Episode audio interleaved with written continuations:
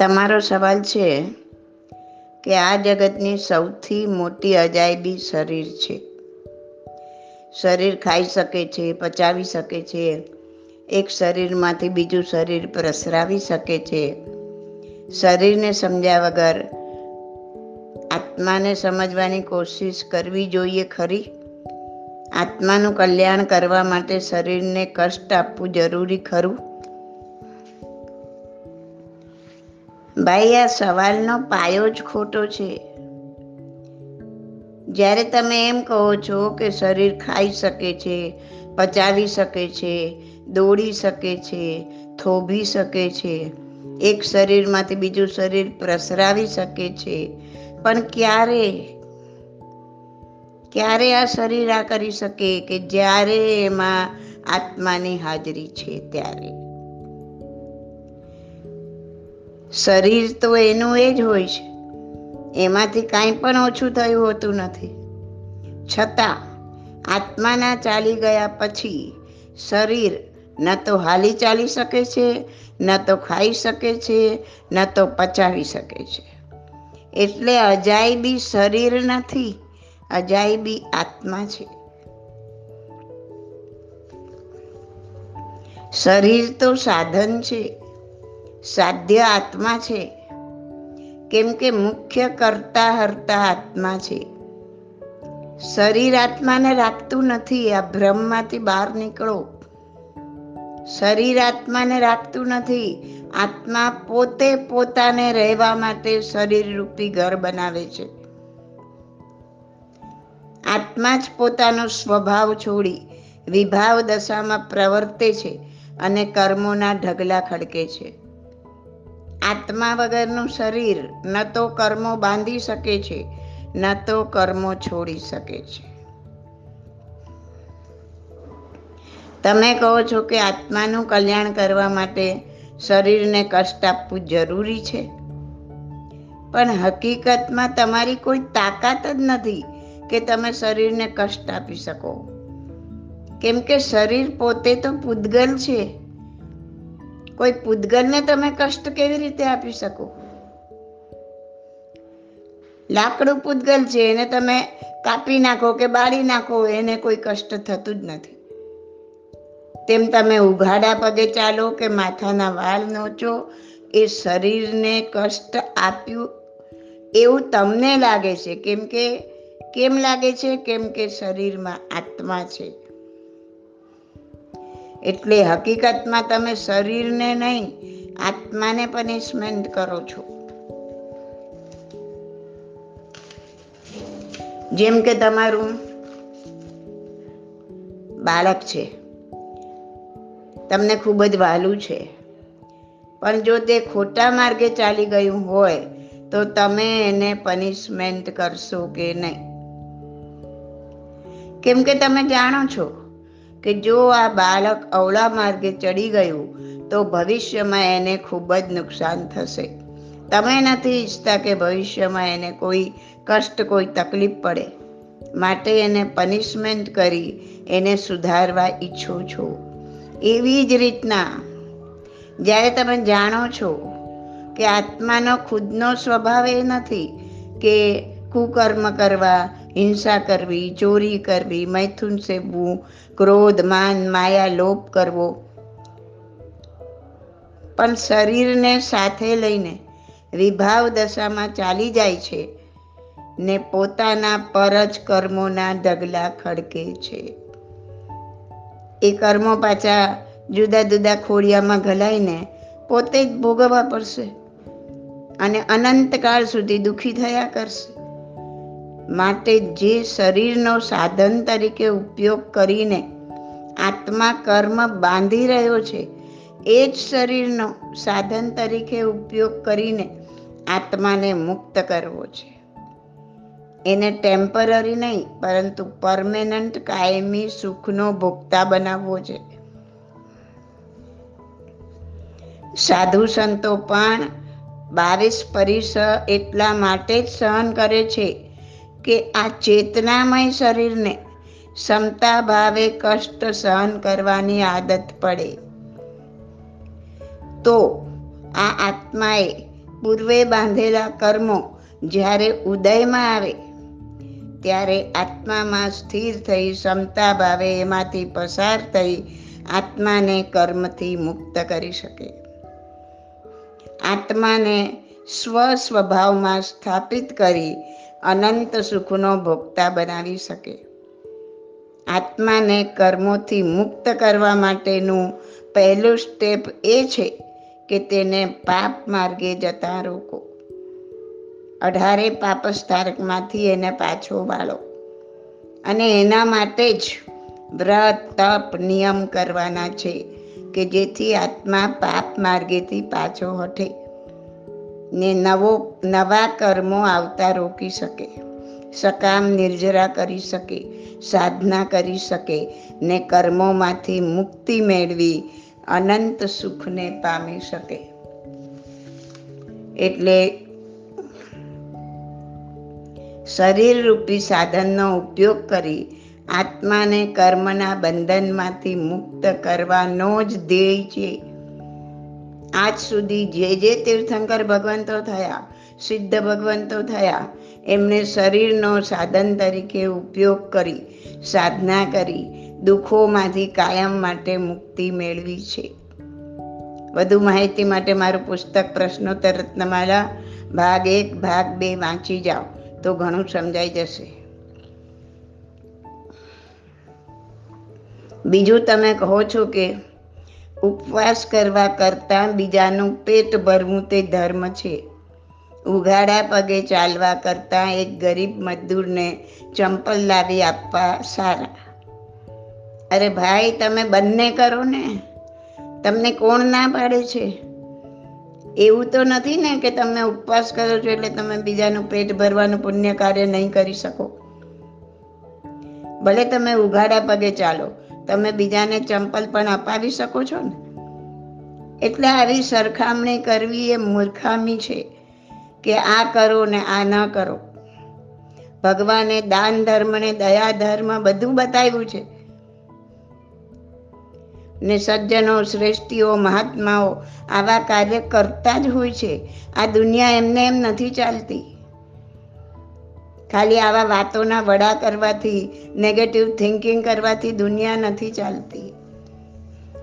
ઘણી જગ્યાએ હું જોઉં છું આવા સરખામણી કરતા હોય છે, આ કરો એના કરતાં ફલાણું કરો. અરે ભાઈ, બંને કરો, બધું કરો. શું કામ ઓપ્શન આપો છો? ઓપ્શનની જરૂરત જ નથી. દેરાસરની જરૂર છે ને દવાખાનાની જરૂર છે, કોઈ ઓપ્શન આપવાની જરૂર નથી. જે બને એ કરો, જે થાય એ કરો. બીજું, તમારું કહેવું છે કે જે લોકો શરીરને ભાત ભાતના કષ્ટ આપીને મહાત્મા બની બેસે છે એ જ લોકોને જ્યારે કોઈ રોગ કે દર્દ થાય છે, સારામાં સારી હોસ્પિટલમાં સારવાર કરાવે છે, ત્યારે બીમારીનું કષ્ટ વેઠવાની ત્રેવડ કેમ નથી બતાવતા?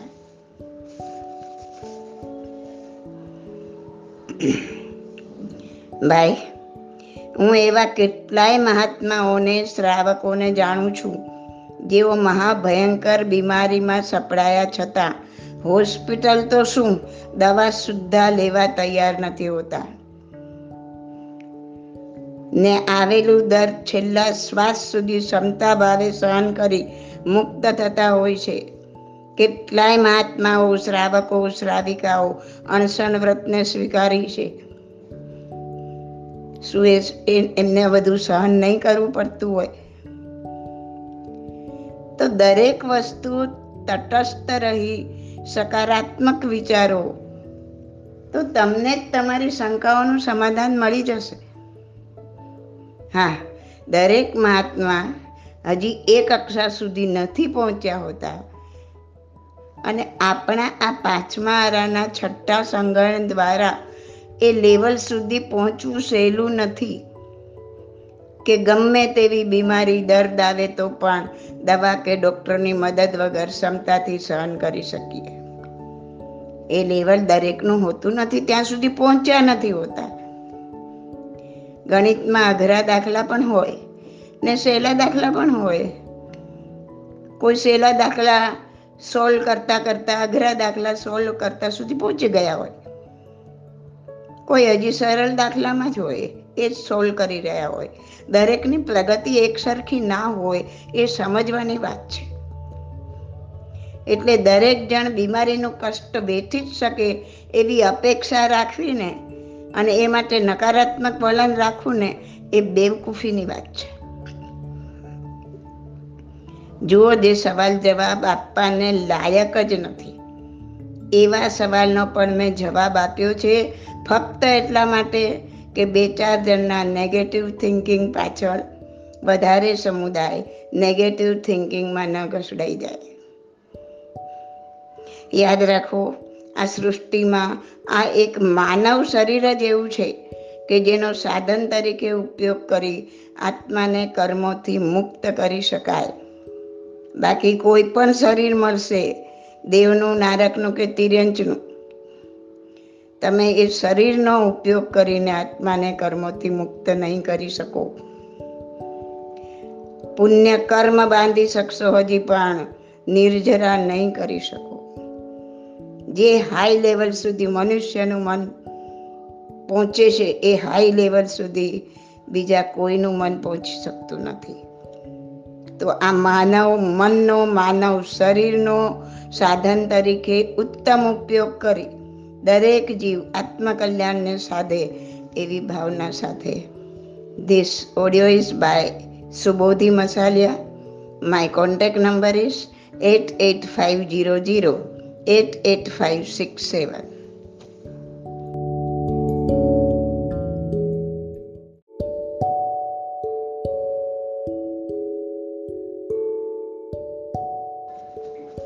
પ્રકાશભાઈ, તમારો સવાલ છે કે ખરાબ દાનતે કોઈ સ્પષ્ટ હિસાબની લેણી રકમ ન આપે અને હું એના પર કોર્ટ કેસ કરું તો એને હું મારી પૂર્વ નિયતિની યોજના ગણું કે મારા નવા કર્મનો બંધ ગણું? ભાઈ, કોઈ તમારી સ્પષ્ટ હિસાબની લેણી રકમ નથી આપતું તો હકીકતમાં એ તમારો કોઈ જન્મનો હિસાબ પૂરો કરે છે. આપણે કોઈ જન્મમાં એની સાથે બાંધેલું કર્મ જ ઉદયમાં આવ્યું છે એમ સો ટકા સમજી લેવાનું, નહીં તો એ વ્યક્તિને તમારી સાથે આવું કરવાનું મન જ ન થાય. એ વ્યક્તિ ભલે ગમે તેટલો ખરાબ હશે પણ એ બધાની સાથે તો આવું નથી કરતો ને, તમારી સાથે જ કેમ? કેમ કે તમારો કોઈ જન્મનો હિસાબ બાકી છે તો જ એ વ્યક્તિનો તમને ભેટો થાય. આ દુનિયામાં કરોડો લોકો છે, લેનદેન વગર કોઈની સાથે આંખે મળતી નથી. સાવ અજાણ્યા વ્યક્તિ હોય છતાં કોઈને જોઈને પ્રેમ આવે છે અને કોઈને જોઈને નફરત થાય છે. કેમ? કેમ કે કોઈ જન્મના એ વ્યક્તિ સાથે રાગ કે દ્વેષના સંબંધ છે જ. એટલે પૂર્વે બાંધેલા કર્મનો પાકવાનો સમય થાય એટલે એ કર્મ ઉદયમાં આવે આવે ને આવે જ. સિવાય કે જો કર્મ નિકાચિત ન હોય અને ઉદયમાં આવતા પહેલા જ તમે ધ્યાન સ્વાધ્યાય દ્વારા નિર્જરી નાખ્યું હોય તો જ ન આવે. દરેકને માટે આ જ નિયમ છે. હવે ઉદયમાં આવી ગયા પછી તમે એને કેવું રિએક્શન આપો છો, કેવી પ્રતિક્રિયા કરો છો, એના પ્રમાણે તમારા નવા કર્મ બંધાય. હવે જે કર્મ ઉદયમાં આવ્યું છે કે સામેલો વ્યક્તિ તમારી લેણી રકમ આપતો નથી તો તમે સામે શું વિચારો છો? તમે એવું વિચારો છો કે હશે મારો કોઈ જન્મનો લેણિયા થશે તો એનો હિસાબ પૂરો થયો, હું મારી રીતના બિલકુલ શાંતિથી જરા પણ રાગદ્વેષ કર્યા વગર મારી વાત રજૂ કરીશ, એકાદ બે વાર સમજાવવાનો પ્રયત્ન પણ કરીશ, વિનંતી પણ કરીશ, છતાંય નહીં આપે તો હું બિલકુલ ગુસ્સો કરીશ નહીં, અંતરમાં વલોપાત કરીશ નહીં, મનમાં એના પ્રત્યે કોઈ ગાંઠ વાળીશ નહીં. એને બતાવી દઉં છું કેમ નથી આપતો. ભલે કોર્ટમાં મારા પાંચ લાખ ખર્ચાઈ જાય, પણ હું એના લેણા નીકળતા બે લાખ લઈને જ રહીશ. હું સાચો છું એ સાબિત કરીને બતાવીશ. સમજે છે શું એના મનમાં? જો આવી બધી ભાવનાઓ પેદા થતી હોય તો સમજી લો કે તમે આ ઉદયમાં આવેલા કર્મની સામે દ્વેષનું રિએક્શન આપ્યું ને દ્વેષના કર્મોના ગુણાકાર કર્યા, નવા કર્મ બાંધ્યા. એ પાછા ભવિષ્યમાં એનો સમય પાકતા તમારા ભોગવટામાં આવશે જ. એના બદલે તમે કોઈ પણ રિએક્શન આપ્યા વગર, અંદરથી બિલકુલ જીવ બાળ્યા વગર આ કર્મમાંથી ક્ષમતા ભાવે પસાર થઈ ગયા હોત, અંદરથી પેટનું પાણી ન હલે એ રીતના ફક્ત બાહ્ય ઉપચાર કર્યા હોત ને કુદરત પર છોડી દીધું હોત કે નસીબમાં હશે તો ક્યાંયથી પણ પાછા આવશે. સમય પૂરો થતાં કદાચ એને પાછા આપવાનું મન થાય અથવા કુદરત બીજી રીતના તમને એવો લાભ આપી દેશે. આમે આ દુનિયામાં કશું જ નિત્ય રહેતું નથી. આ પણ અનિત્ય જ છે, ધન પણ અનિત્ય જ છે. આમ ભગવાને બતાવેલી પહેલી અનિત્ય ભાવનામાં સ્થિર થઈ ક્ષમતા રાખી એમાંથી પસાર થયા હોવ તો આવેલું કર્મ નિર્જરીને ચાલ્યું જાત ને નવા કર્મ બંધાત નહીં ને આત્મા ભર આત્મા પરનો એટલો બોજો હળવો થાત.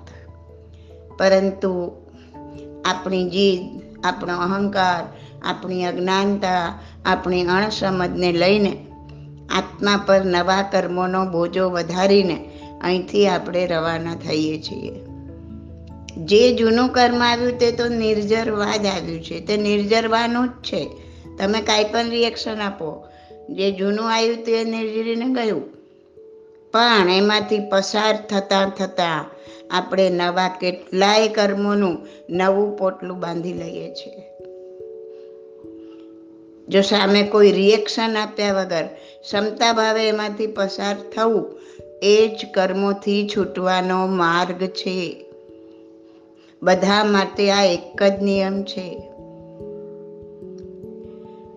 ભગવાને પણ આવેલા ઉપસર્ગને, આવેલા કર્મને બિલકુલ ક્ષમતા ભાવે સહન કરીને એમાંથી છૂટ્યા છે.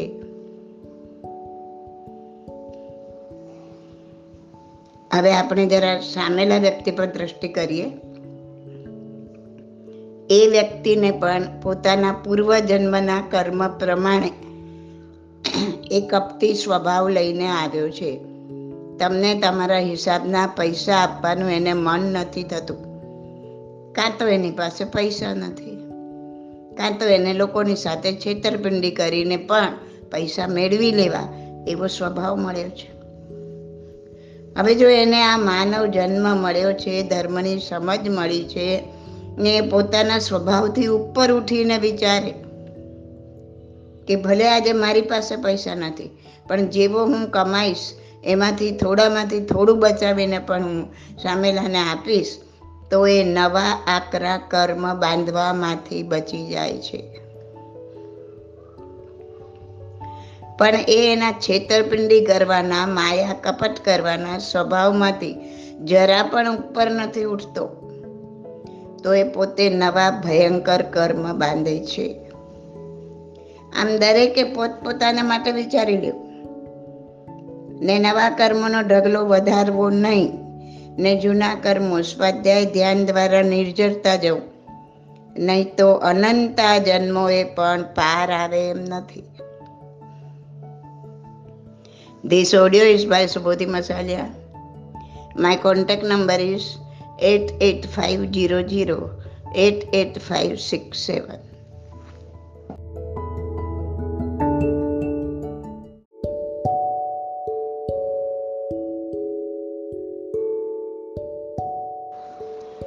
બેન, તમારો સવાલ છે કે કોઈ વસ્તુ પૂર્વ કર્મનું ફળ છે કે પછી કોઈ કર્મની નવી સાયકલની શરૂઆત એ કેવી રીતના સમજાય? પેલા આ જન્મમાં પહેલેથી છેલ્લે સુધી જે કાંઈ બને છે દરેકે દરેક વસ્તુ પૂર્વ જન્મનું જ ફળ છે, પૂર્વ કર્મનું. જે પ્રમાણે કર્મ કરીને આવ્યા છો એ જ પ્રમાણે એવરી મોમેન્ટ આ જન્મની પસાર થાય છે.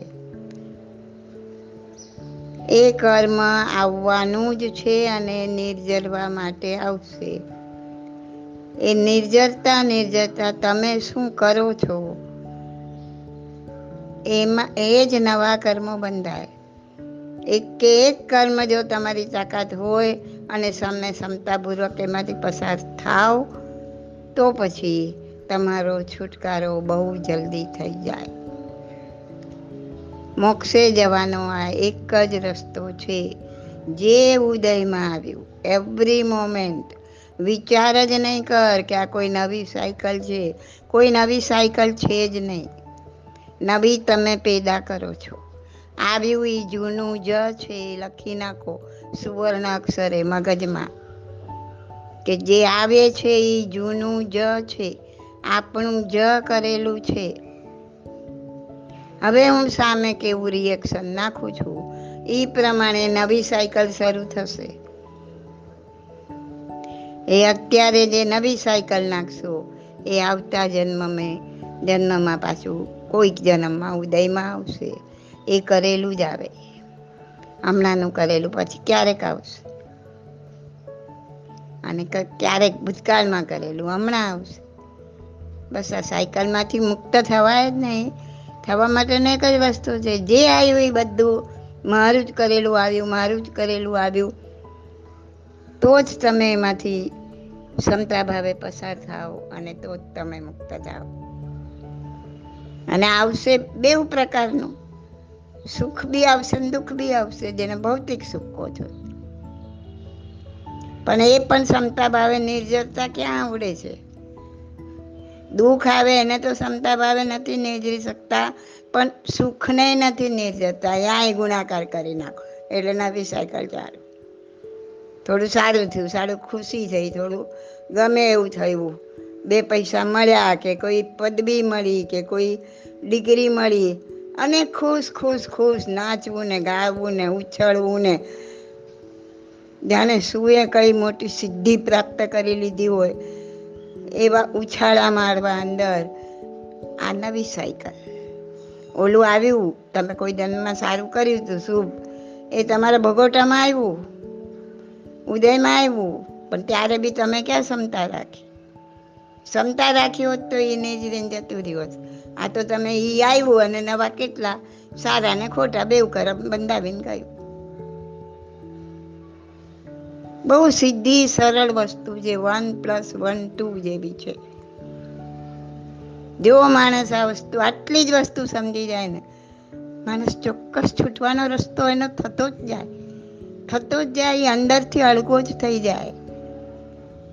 ગમે એવું સારું થાય, ગમે એવી પદવી મળે, ગમે એવી પ્રશંસા મળે, માન મળે, કાંઈ પણ થાય, પૈસા મળે, ધીરે ધીરે એ કન્ડિશન પર એ આવી જાય કે એનું પેટનું પાણી એ નહીં હલે. તો પછી જે કર્મો આવશે એ બધા નિર્જર જ પડશે એને, કારણ કે એને કોઈ અસર નથી, કોઈ ફરક નથી. અને એ બી શક્તિ આવી જશે ક્ષમતા ભાવે સહન કરતા કરતા એવા બધા કર્મો નિર્જરતા જશે જોડે. અને શક્તિ આવી જશે કે દુઃખમાં પણ સારી રીતના ઊભો રહેશે, વલોપાત નહીં થાય. દુઃખમાં પણ કોઈને આમ કરી નાખું ને આમ કરી દઉં ને આણે મને આમ કરી દીધું ને હું એને બતાવી દઉં, કશું નહીં થાય.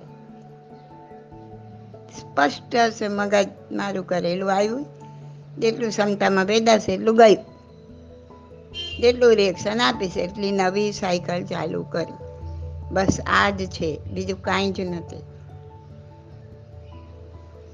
ભગવાનનું જીવન જુઓ ને, એને જે જે મોટા ઉપસર્ગ આવ્યા એ જ આપણને તો ખબર છે. બાકી તો સાડા બાર વર્ષમાં કેટલું આવ્યું હશે, એની પહેલાંય કેટલું આવ્યું હશે.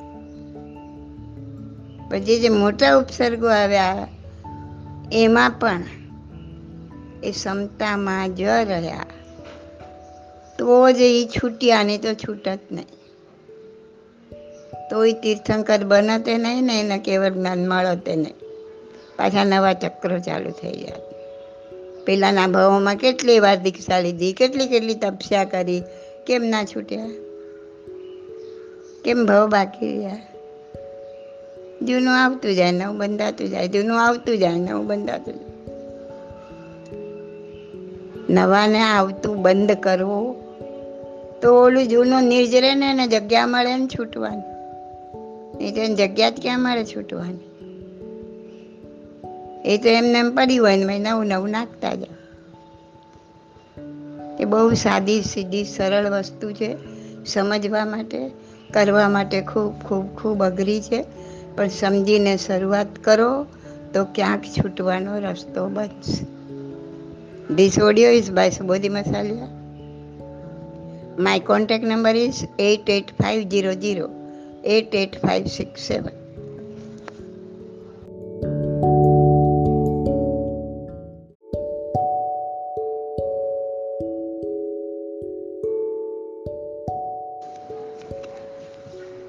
હા ભાઈ, તમારો સવાલ છે કે આપે જણાવ્યું કે પૂર્વ ભવ કરેલા આ ભવે ભોગવટામાં આવે છે ત્યારે ક્ષમતામાં રહીને નિર્જરવા, પરંતુ બંધની સાથે અનુબંધ પૂંછડાની જેમ હાજર થાય જ, અને તે પ્રમાણે નવા કર્મના બંધ અનુબંધ પડે તો નિર્જરવું આપણા હાથમાં ક્યાં છે? ભાઈ, બંધની સાથે અનુબંધ પૂંછડાની જેમ છે. કૂતરું હાજર હોય તો એનું પૂંછડું હોય, કૂતરું ભાગી ગયું તો એનું પૂંછડું ભાગી જશે ને એની જોડે. એનું એનું હયાતી, એની અસ્તિત્વ જ ના રહે. કૂતરું ગયું તો પૂંછડું જોડે ગયું, એના જેવું છે. જ્યારે તમે કર્મ નિર્જરી રહ્યા છો, જે ઉદયમાં આવ્યું તમારું, અને તમને ક્ષમતામાં સ્થિર થઈને એને નિર્જરી રહ્યા છો, તો એ બંધ જ નહીં રહે તો અનુબંધ ક્યાંથી રહેશે?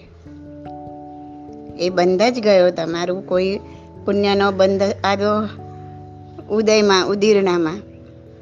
હવે એ જો ભોગવટામાં તમે ભોગવતા નથી, તમે એને ક્ષમતા ભાવે ન્યુટ્રલ રહીને એને નિર્જરી રહ્યા છો, એટલે ખતમ કરી રહ્યા છો.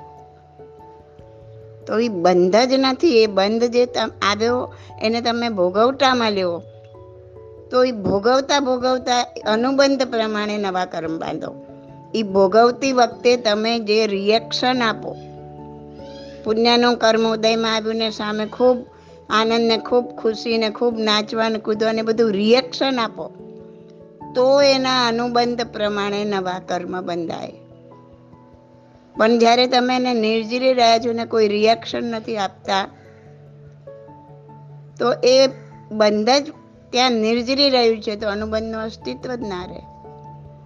કારણ કે તમે રિએક્શન નથી આપતા એટલે નવા કર્મ બાંધતા જ નથી, અને નવા કર્મ નથી બાંધતા તો અનુબંધનું અસ્તિત્વ જ નથી.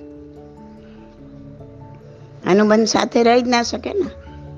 જેમ તમને હમણાં સમજાવ્યું કે જનાવર ગયું તેની સાથે પૂંછડું જાય જ, જનાવર જતું રહે પૂંછડું રહે એવું બને નહીં. એમ તમે કોઈ દ્વેષના કર્મ ઉદયમાં, ધારો કે કોઈ ક્રોધનો કર્મ ઉદરમાં ઉદય ઉદીર્ણામાં આવ્યો, તમે કર્મ નિર્જરવા બેઠા છો, ક્ષમતામાં સ્થિર થયા છો, મન વચન કાયાથી સ્થિર છો. હવે જે ક્રોધના કર્મ ઉદીર્ણામાં આવ્યા તમારા, હવે જો તમે કાંઈ નથી મન વચન કાંઈથી સ્થિર નથી, તો તમે એ વખતે કોઈને ગુસ્સો કરશો, કોઈને બે લાફા મારી દેશો, મનથી કોઈ બહુ ક્રોધ કરી નાખશો, તો એ તમે ભોગવટામાં આવ્યા, તો એની સાથે એનો જે અનુબંધ હશે એ પ્રમાણે તમારા નવા કર્મ બંધાશે. પણ તમે જો ધ્યાનમાં છો, ક્ષમતામાં સ્થિર છો, સ્વ અધ્યાય કરી રહ્યા છો, અને ત્યારે તમારે જે દ્વેષના બી કર્મ ઉદયમાં આવ્યા, ક્રોધના કર્મ જે ઉદયમાં આવ્યા, એને તમે તમારા રાગનો કે દ્વેષનો કોઈ ટેકો આપતા નથી. ટેકો આપો એને તો એ એક્શનમાં આવે ને, એને રિએક્શન મળે ને. તમે એને કોઈ ટેકો જ નથી આપતા તો એ ઊભું જ નહીં રહી શકે ને, એ આવેલું નિર્જરી જશે. અને કર્મ જ નિર્જી નિર્જરી ગયું, બંધ જ ગયો, તો પછી અનુબંધ ક્યાંથી રહે? બંને સાથે જાય. સાથે જ આવે, સાથે જ જાય. અત્યારે પણ જેવું કર્મ કોઈ કરો તો એ કર્મની સાથે જ એનો બંધ પડે, એની સાથે જ એનો અનુબંધ પડે. ઉદયમાં આવે ત્યારે સાથે જ આવે. સામે રિએક્શન આપો તો બંને હાજર છે. એને ભોગવતો હોય ત્યાં સુધી એનો અનુબંધ પણ હાજર રહે અને નવા કર્મ બંધાવે. પણ એનો ભોગવતો જ નથી કરતા, ન્યુટ્રલ રહીને એને તમે નિર્જરી નાખો છો બંધને જ, તો પછી અનુબંધ રહે જ ક્યાંથી? એટલે આ રીતના કર્મો નિર્જરી ના શકાતા હોત તો તો આત્મા કોઈ દી મુક્ત જ ના થાત. ને કર્મ નિર્જરો તો આત્મા ઓછા થતા થતા ક્યારેક એવું પળ આવે કે આત્મા મુક્ત થાય. Okay, this audio is by Subodhi Masaliya. My contact number is eight eight five zero zero eight eight five six seven.